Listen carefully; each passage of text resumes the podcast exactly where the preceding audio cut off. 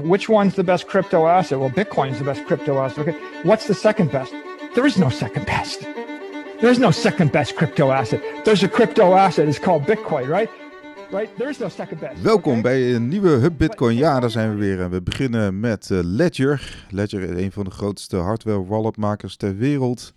Ja, Ledger Live komt een beetje in een kwaad daglicht, uh, Robin. Want behoorlijk wat data vanuit Ledger Live die worden dan gedeeld met, uh, met Ledger zelf.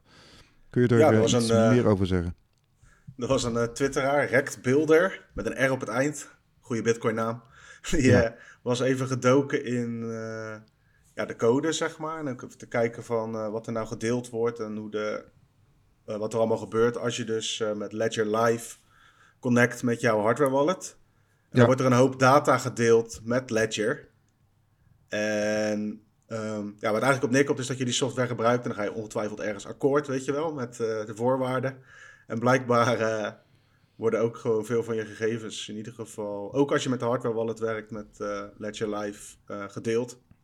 Ja. Ja, dat zorgt even voor reuring. Tegelijkertijd is er natuurlijk niks nieuws dat software providers dingen inbouwen om data uit te lezen. Maar als je het hebt over uh, marketing, is het natuurlijk een hele slechte, slechte beurt voor Ledger. Klopt. Ja, en je, je hebt het ook nodig, hè? Die Ledger Live heb je dus ook nodig om je firmware uh, te upgraden, te update, up te daten van je Ledger. Dus je, je, ja, je, bent je wordt ook gedwongen om het te gebruiken. Nou, niet gedwongen. Volgens mij, volgens mij kan je uh, je Ledger ook gebruiken met bijvoorbeeld uh, Spectre Wallet of zo. Ik weet niet of Oh, je per zo se ook. Ja, ik weet Ja. niet of je per se ook die firmware alleen maar daar vandaan kan halen. Het zal ook wel.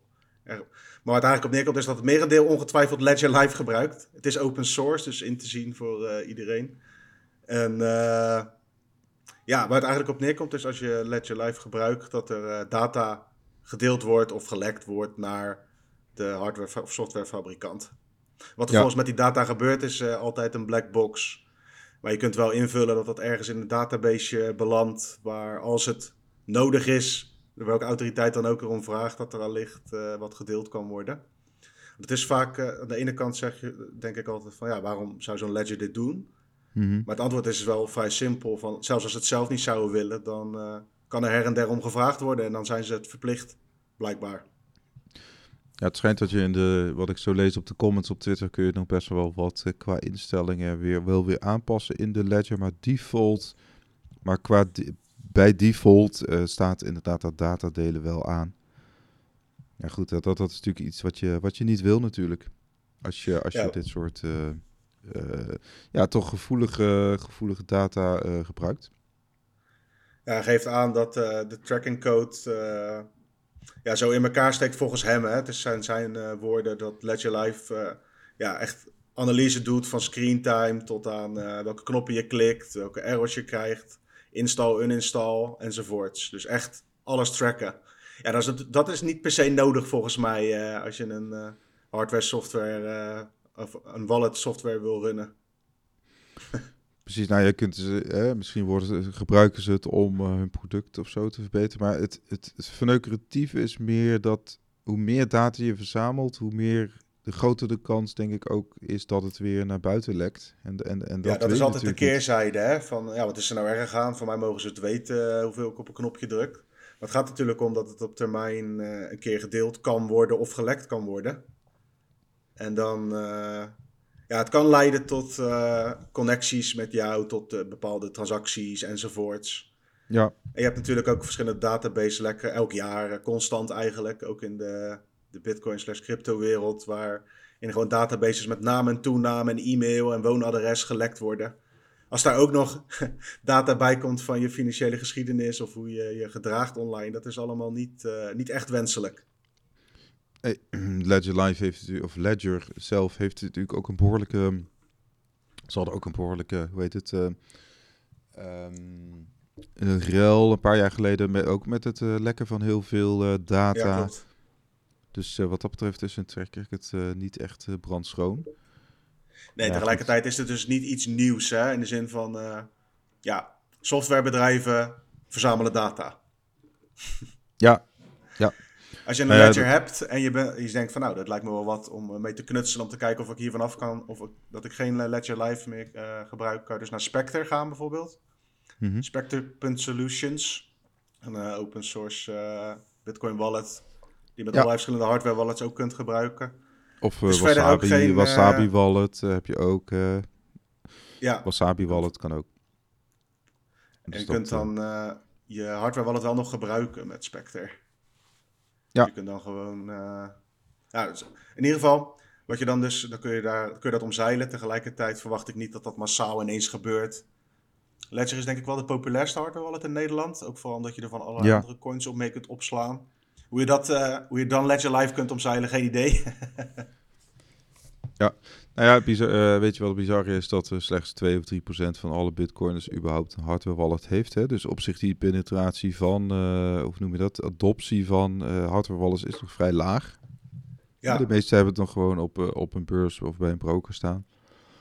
Dus dat, ehm, dat is... ehm, ik denk dat dit overigens, eh, dat zijn cijfers denk ik over de hele cryptomarkt. Dus mis- misschien dat bij bitcoiners dat, eh, dat iets hoger ligt.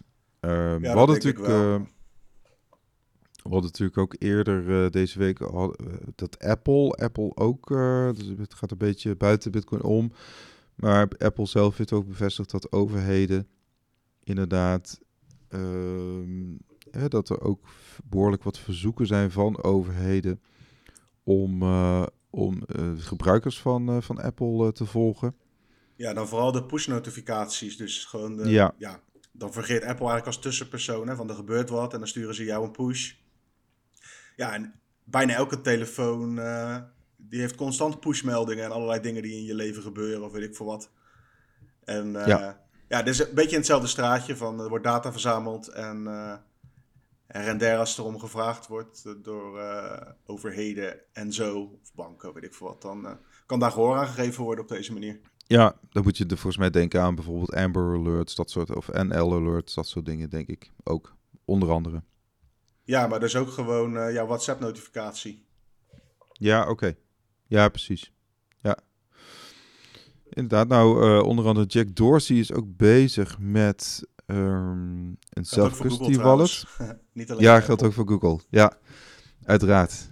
Eh, Ja. Bitkey. Bitkey is een Bitcoin self-custody wallet eh, die nu in de pre-order is bij eh Block. Block is een bedrijf onder andere eh, opgericht door Jack Dorsey. Ja, goed, dat was, eh, dat was eh, groot nieuws.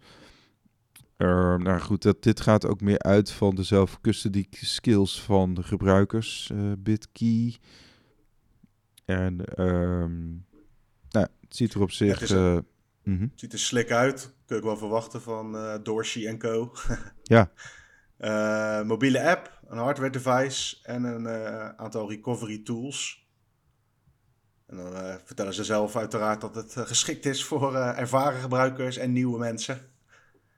Ja. En dat past wel in het straatje hè, van Block, want die hebben naast de Cash app waar ze Bitcoin verkopen, zijn ze ook bezig met Lightning en allerlei andere eh, dingen. De Bitcoin is echt iets wat eh, Dorsey en zijn team hebben omarmd. Als van hier gaan we voor bouwen en omheen eh, zaken ja, Mhm. opzetten. En Ja. daar hoort een hardware wallet blijkbaar bij. Op zich wel interessant.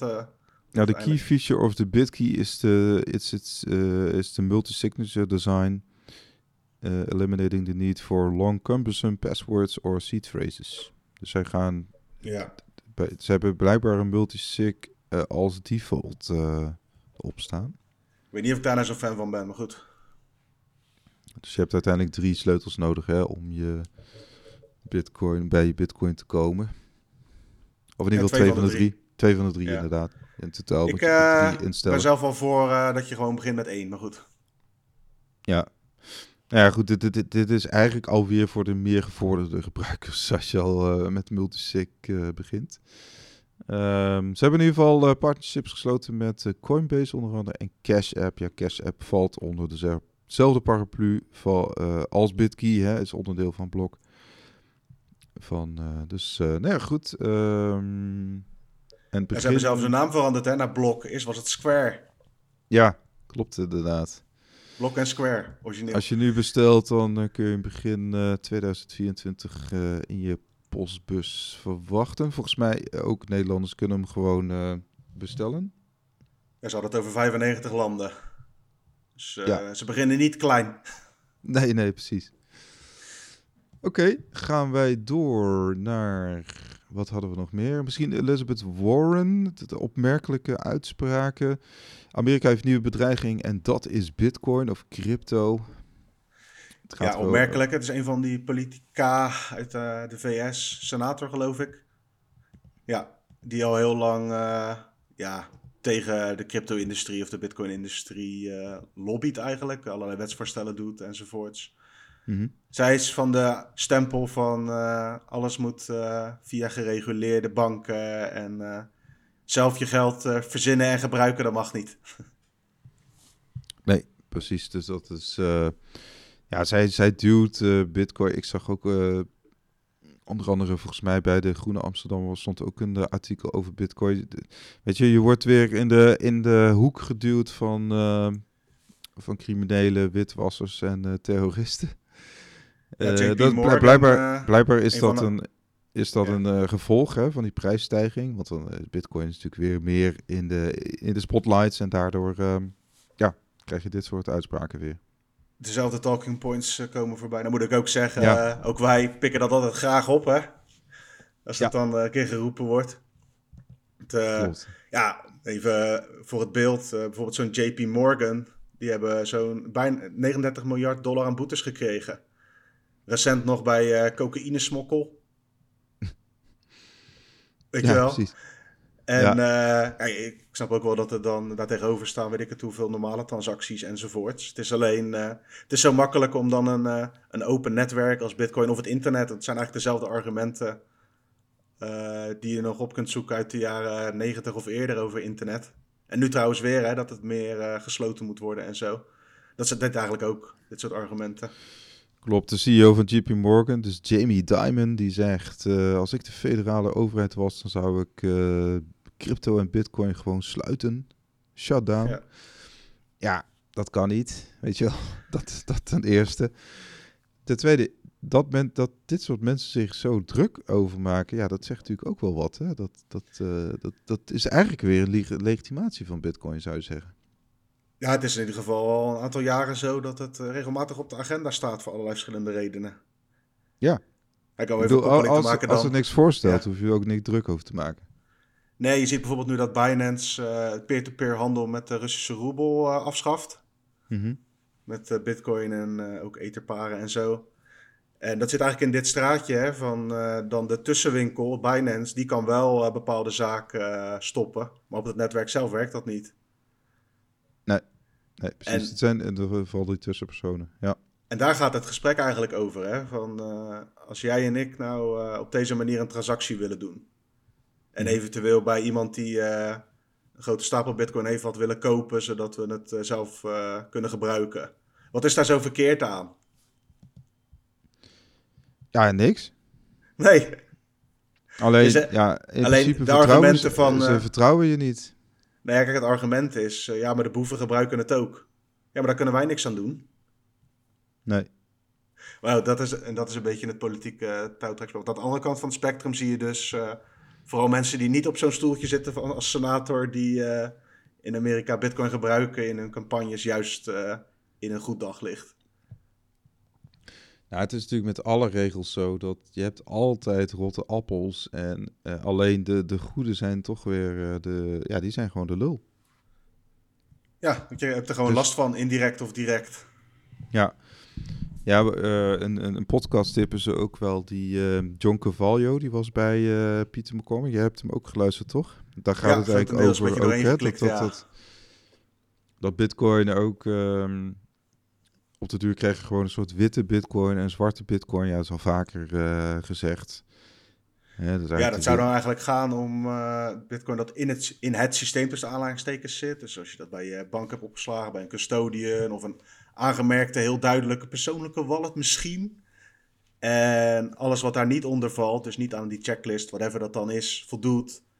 Die worden bijvoorbeeld ook niet geaccepteerd bij brokers of beurzen dat is dan de zwarte bitcoin. Dat is nu nog een relatief uh, kleine uh, hoeveelheid, maar op termijn kan dat natuurlijk groeien. Ja. Als wij zeggen, ja, je, je kunt wel hier met, je kunt je, je kunt dit wel met bitcoin betalen, dat mag, maar moet wel even via deze en deze partij. Ja, en dan nog ook zelfs die zwarte bitcoin. eh, dat, dat, dat raakt natuurlijk het systeem sowieso aan. Hè? Als je het gewoon netjes eh, opgeeft bij, eh, bij de Belastingdienst elk jaar, dan hoe dan ook Ja. raakt het wel even aan. Alleen het is, het is, ehm, het, het is zeg maar bitcoin die dan qua transacties denk ik geen eh, veel minder eh, deel uitmaakt van, van die witte wereld. Ja, het is gewoon heel, het is gewoon een heel ander product. Cavallo had in die podcast ook nog een goed punt over. eh, we gaan zo over ETF's nog wat nieuws hebben. Maar bij dat Grayscale Bitcoin Trust hebben we natuurlijk gezien dat aandelen in een Bitcoin fonds op termijn lager worden ingeschaald dan het totaal aantal Bitcoin wat erin zit. Ja. Door de markt. En dat komt eigenlijk omdat het, in plaats van dat je alleen, je hebt eigenlijk alleen maar blootstelling aan eventueel de prijs van Bitcoin. Maar als je het zelf hebt, dan kun je er ook allerlei andere dingen mee doen. Precies, je hebt eigenlijk een soort eh, gemankeerde bitcoin dan. Ja, je hebt niet eens Bitcoin. Het is, iets, het is een, eh op zijn Amerikaans een IOU. Ja, ja het is gewoon een, een bewijsje dat jij die bitcoin hebt, voor de rest ni- niks. Ja, dat je er recht op zou hebben. Ja, Het zal Ja, niet gedekt worden door het eh, bepaalde garantiestelsel, schok ik. Maar in ieder geval, dat soort dingen zien we in de praktijk al.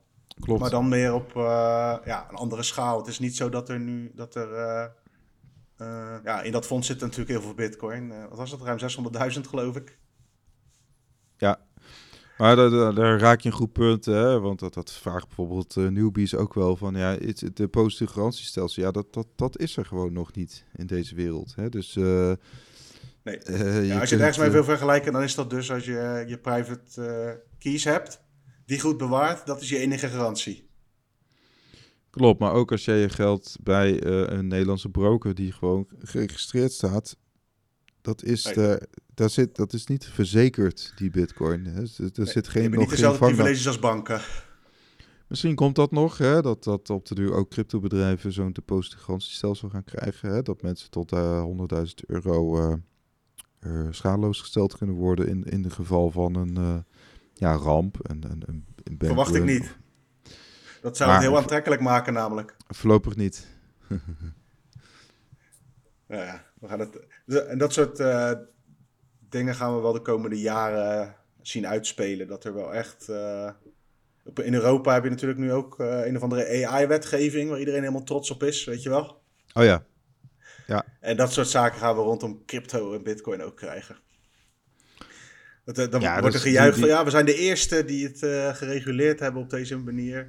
En dan denk ik van ja, maar is dat dan, wat bereik je daar dan mee?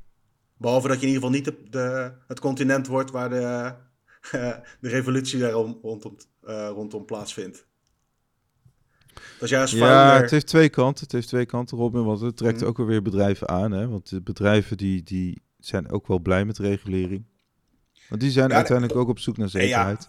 Microsoft en eh, Google en zo, die zijn blij met dit soort regels, ja.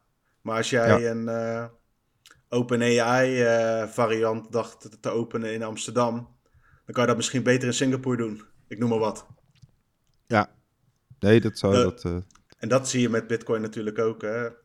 Voor eh, Ja. bitcoinfocus.nl slash magazine zijn we natuurlijk ook eh, het land in geweest om allerlei ondernemers te spreken enzovoorts. En daar tussen de regels door hoor je daar ook vaak mensen die bijvoorbeeld gestopt zijn met hun Bitcoin-diensten. Dat was puur door de regels. Ja. Dus dat speelt wel mee. Via bitcoinfocus.nl slash magazine kun jij dus eh, met korting eh, dat fysieke tijdschrift kopen. Bitcoin Focus. Dus dat, eh, Dat even terzijde. Ja, maar inderdaad, Robinhood die lanceert ook een cryptohandelsapp in Europa. Ook weer een Amerikaanse partij hè, die hier naar Europa komt. En nou ja, mensen Het kunnen schijnt een hele populaire app te zijn. In, in Amerika wel, inderdaad. Eh, ze beginnen met eh, onder andere bitcoin te verkopen. Ze zaten volgens mij al in de UK, maar nu dus ook eh, in, in Europa binnenkort. Is dat ook niet die app die onder andere gebruikt werd om bepaalde aandelen heel erg Ja. te longen? Ja, Wat was het ook Klopt. alweer? GameStop. GameStop inderdaad. En Wall Street Bets. Dat was ook een tijd, hè? Dat was, iedereen Ja. zat binnen. en al die eh, Gen Z slash millennials die dan eh, online eh, ja, een paar eh hedge funds aan het fucken waren. Daar werd de handeltroes gewoon platgelegd trouwens. Nee, dat is klopt, dat, die. Robin Hood. Ja. ja, en men kwam er ook achter op bepaalde, ja, bepaalde producten die ze aanboden. Dat, hè, bijvoorbeeld, die waren ook nog niet voldoende gedekt. Bijvoorbeeld bij Robin ja, Hood. Oh ja, ja, ja. Dus die, ja, want je moet je voorstellen, er was dan een aantal hedge, grote hedge funds, fondsen die uh, short waren op GameStop. Dus speculeren op een uh, slechtere koersverloop, weet je wel. En dan komt er een gigantische horde met uh, mensen die op die Robinhood app uh, ja, hun spaargeld of whatever de, whatever de hel inzetten om dat ding juist te longen. ja. ja, mooi. Fascinerend. Ja, ja dat, is wel, dat, dat, dat, dat, dat is wel smullen, dat soort, dat soort dingen. Ja. Nee, maar de dus, Bitcoin-markt is, kan je manipuleren, maar de rest niet hoor. Nou, ze kunnen in ieder geval niet. Ja, precies. Maar en uh, ze, ze kunnen nooit controle krijgen over het netwerk. Dus dat, nee, de oplagen kunnen ze niet uh, veranderen. Nee. Daar zit het. Dat, daarom daar, zit ook, soort... daar zit ook de frustratie, denk ik, toch wel een beetje. Maar ze kunnen natuurlijk heel veel controleren, maar dat niet. Nee, klopt. Dus Robin Hood dus naar, uh, naar Europa. Ze, misschien dat Satoshi uh, daar toch wel toch over nagedacht heeft. Wat ik altijd wel opmerkelijk vind, dan komen die bedrijven naar, uh, naar Europa. Dan zit ik even te lezen nu. Maar dan komen met meer dan 25 munten komen ze dan aan, weet je wel? Zijn die dan allemaal goedgekeurd of zo? Zover zijn we helemaal niet in Europa. Het is niet zo dat er allerlei... En daar ben ik ook niet voor hoor trouwens. Maar dat ligt wel in de lijn der verwachting dat je straks gewoon een, uh, ook een blacklist hebt qua tokens. Of juist alleen maar een... Uh, ja, ja. dat een goede lijst. Nou ja, daar is dus die MICAR onder andere voor bedoeld. Hè? Dus dat, dat al die tokens moeten ook door bepaalde hoepels heen springen. Al die mensen die die tokens uh, ja, bedacht hebben. Dat wordt een groot feest voor lobbyisten en advocaten. Ja, die moeten door, denk ik, door dezelfde hoepel als, als mensen van bestuur, bestuurders van uh, brokers en uh, beurzen. Zou me niks ver, verbazen, want je, je brengt een financieel product op de markt. Dus ja, ja. ga er maar aan staan. Uh, we hadden ook nog, laten we even een rondje ETF doen. Even kijken, BlackRock die dient een aangepaste aanvraag in voor een hun Bitcoin ETF. Nou goed, uh, het is gewoon een spel, hè, het goedkeuringsspel tussen aanbieders van Bitcoin ETF en uh, de SEC, de Amerikaanse toezichthouder. Nou, je ziet gewoon dat, die aanvragen worden steeds een beetje bijgesteld. En ja, hopend op een goedkeuring. Volgens mij tussen 5 en 10 januari 2024 is er ook nog. Uh, hè, ja, ze een of andere volgende fase of zo. Ja, tussenbeslissing van, uh, van, van SC. Ze hoeven dat niet te doen. Ze kunnen het dan nog steeds uitstellen.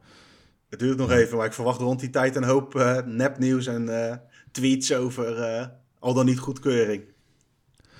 Ja, er is dan een hoop speculatie, speculatie gewoon bezig. Dat, uh, dat is nou eenmaal onderdeel van deze markt. Dat, dat, Als je het, over, het is zo'n gaar iets eigenlijk om over te hebben. Gewoon een uh, gereguleerd bitcoin fonds... wat dan op een bepaalde manier ja. mag worden ingezet ja, in de Verenigde ook Staten weer witte van Amerika. Bitcoin. Het is ook weer witte bitcoin, want op zich dat heeft helemaal niks met zwarte bitcoin te maken. Nee, dat Helemaal is inderdaad... Niks. Uh, als je het helemaal doortrekt, hè, want uh, als je bijvoorbeeld Coinbase heeft dan die Bitcoin van, uh, van BlackRock. Ja. ja Black, Oké, okay, dat. Uh, dus het is er, ja, hoe, hoe noemen we dat? Het, het, het is een soort container Bitcoin. Dus al die Bitcoin zit gewoon in containertjes die helemaal, ge, ge, ja, helemaal ge, gecheckt en gestript zijn. Coinbase, grote winnaar van de afgelopen tijd, denk ik. Ja. Die, ja. die staan helemaal klaar om heel corporate Amerika van hun Bitcoin liquiditeit te voorzien. Ondertussen, uh, nou, FTX geïmplodeerd natuurlijk. Het antwoord uit Amerika op Binance. Binance ondertussen een andere CEO. En uh, Coinbase, uh, die staat te trappelen om al die Bitcoin-ETF's te managen. Of hoe de dat is ook het verhaal, hè, dat, dat, dat een van de laatste eisen van de SEC was om in ieder geval de CEO van Binance, zeg maar, ja, niet letterlijk te onthoofden, maar in ieder geval figuurlijk.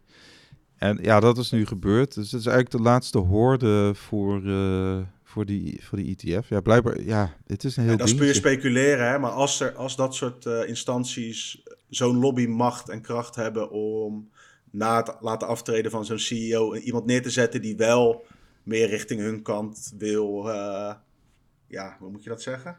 Wil opgaan met dat hele grote mm -hmm. moloch van een bedrijf, namelijk Binance. Dan uh, staat dat een Bitcoin ETF niet meer in de weg als daar iemand zit die uh, zogenaamd volgens de regeltjes speelt. Nee. Maar ja, dat is even speculeren. Ja, ja we hebben ook, we, dat, doen we, dat doen we ook gewoon aan mee natuurlijk. Fidelity bespreekt... Ja, inderdaad, entertainment. Fidelity bespreekt Bitcoin ETF met de SEC. Ja, goed, dat, dat, is hetzelfde als met BlackRock. Hè. Fidelity ook een hele grote vermogensbeheerder, een van de grootste ter wereld. Uh, er zitten honderden miljarden uh, dollars op hun balans, namens heel veel investeerders. Maar goed, uh, dat, dat, en dan hebben we ook nog de Bitcoin ETF van Van Eck. Krijgt de ticker HODL. Zo, daar zou voor gelobbyd zijn. Zou dat gewoon wie het eerst komt, wie het eerst maalt zijn? Denk het niet. Geen idee. Eh, er zijn zelfs, uh, er zijn zelfs vier tickers. Uh, Hoddle, Hoddle 4, Hoddle NV en Hoddle So. Nee, goed. Hoddle So, dat vind ik wel een leuke. nou, we gaan, uh, gaan het meemaken. Dat, dat, dat gaan we natuurlijk wel allemaal wel... Ja, dat gaat op den duur wel goedgekeurd worden. Uiteindelijk, alleen, je krijgt dan toch een slap aftreksel van de echte bitcoin. Dat, ja, hoe dan ook. Ja. Misschien dat ze op Wall Street heel blij zijn en met name de partijen die eraan verdienen qua koop-verkoopcommissie en managementcommissie. Maar uh, als je een beetje in de hoek zit van uh, Bitcoin, uh, vrije geldmarkt enzovoort, dan is dit niet per se iets waar je voor op de bank hoeft te staan. Behalve dat het wel een bevestiging is van blijkbaar zijn er dit soort partijen geïnteresseerd om ja, ook een fonds rondom dit hele gekke fenomeen te bouwen. Ja. En die zijn er al, hè, ook op heel veel verschillende plaatsen in de wereld, maar nog niet in de VS. Klopt klopt inderdaad. Uh, dan hadden we ja, het Binance, uh, we hebben het net even over gehad. CZ Chengpeng Zhao, die moet in de VS blijven tot, uh, tot hij, um, in ieder geval volgens mij februari 2024 komt dan zijn strafzaak wordt besproken. Dus ja, geen idee waar hij precies zit, maar hij moet in ieder geval, hij mag niet terug naar Dubai. Nee, hij moet flight risk, hè, zeggen ze dan. Ja. Dus, zou de bekende ook schuld krijgt aan tegen maximale gevangenisstraf van 18 maanden volgens de federale richtlijnen. Goed, het, ja, we hebben een klein voorproefje gehad bij FTX, maar dat Binance is nog veel groter, hè? Dus de, als CCZ echt uh, het vuur aan de schenen wordt maar hij heeft wel schuld bekend, hè? Uh, dingen niet. Nee, hij heeft wel een andere, andere aanpak. Hij heeft eigenlijk een heel, heel andere aanpak. Hij heeft gewoon uh, eigenlijk gecomplied met bijna elke eis. Uh, totaal anders dan, dan SBF, die juist uh, vol in de aanval uh, ging. Dus ja. Die gozer, die CZ, die heeft, is ja. gewoon betrokken geweest bij 2017 de oprichting, weet je wel, van Binance. En dan binnen vijf jaar gewoon echt een miljarden, miljarden bedrijf opzet. Of ja, organisatie is het eigenlijk. Het is niet een syndicaat of zo.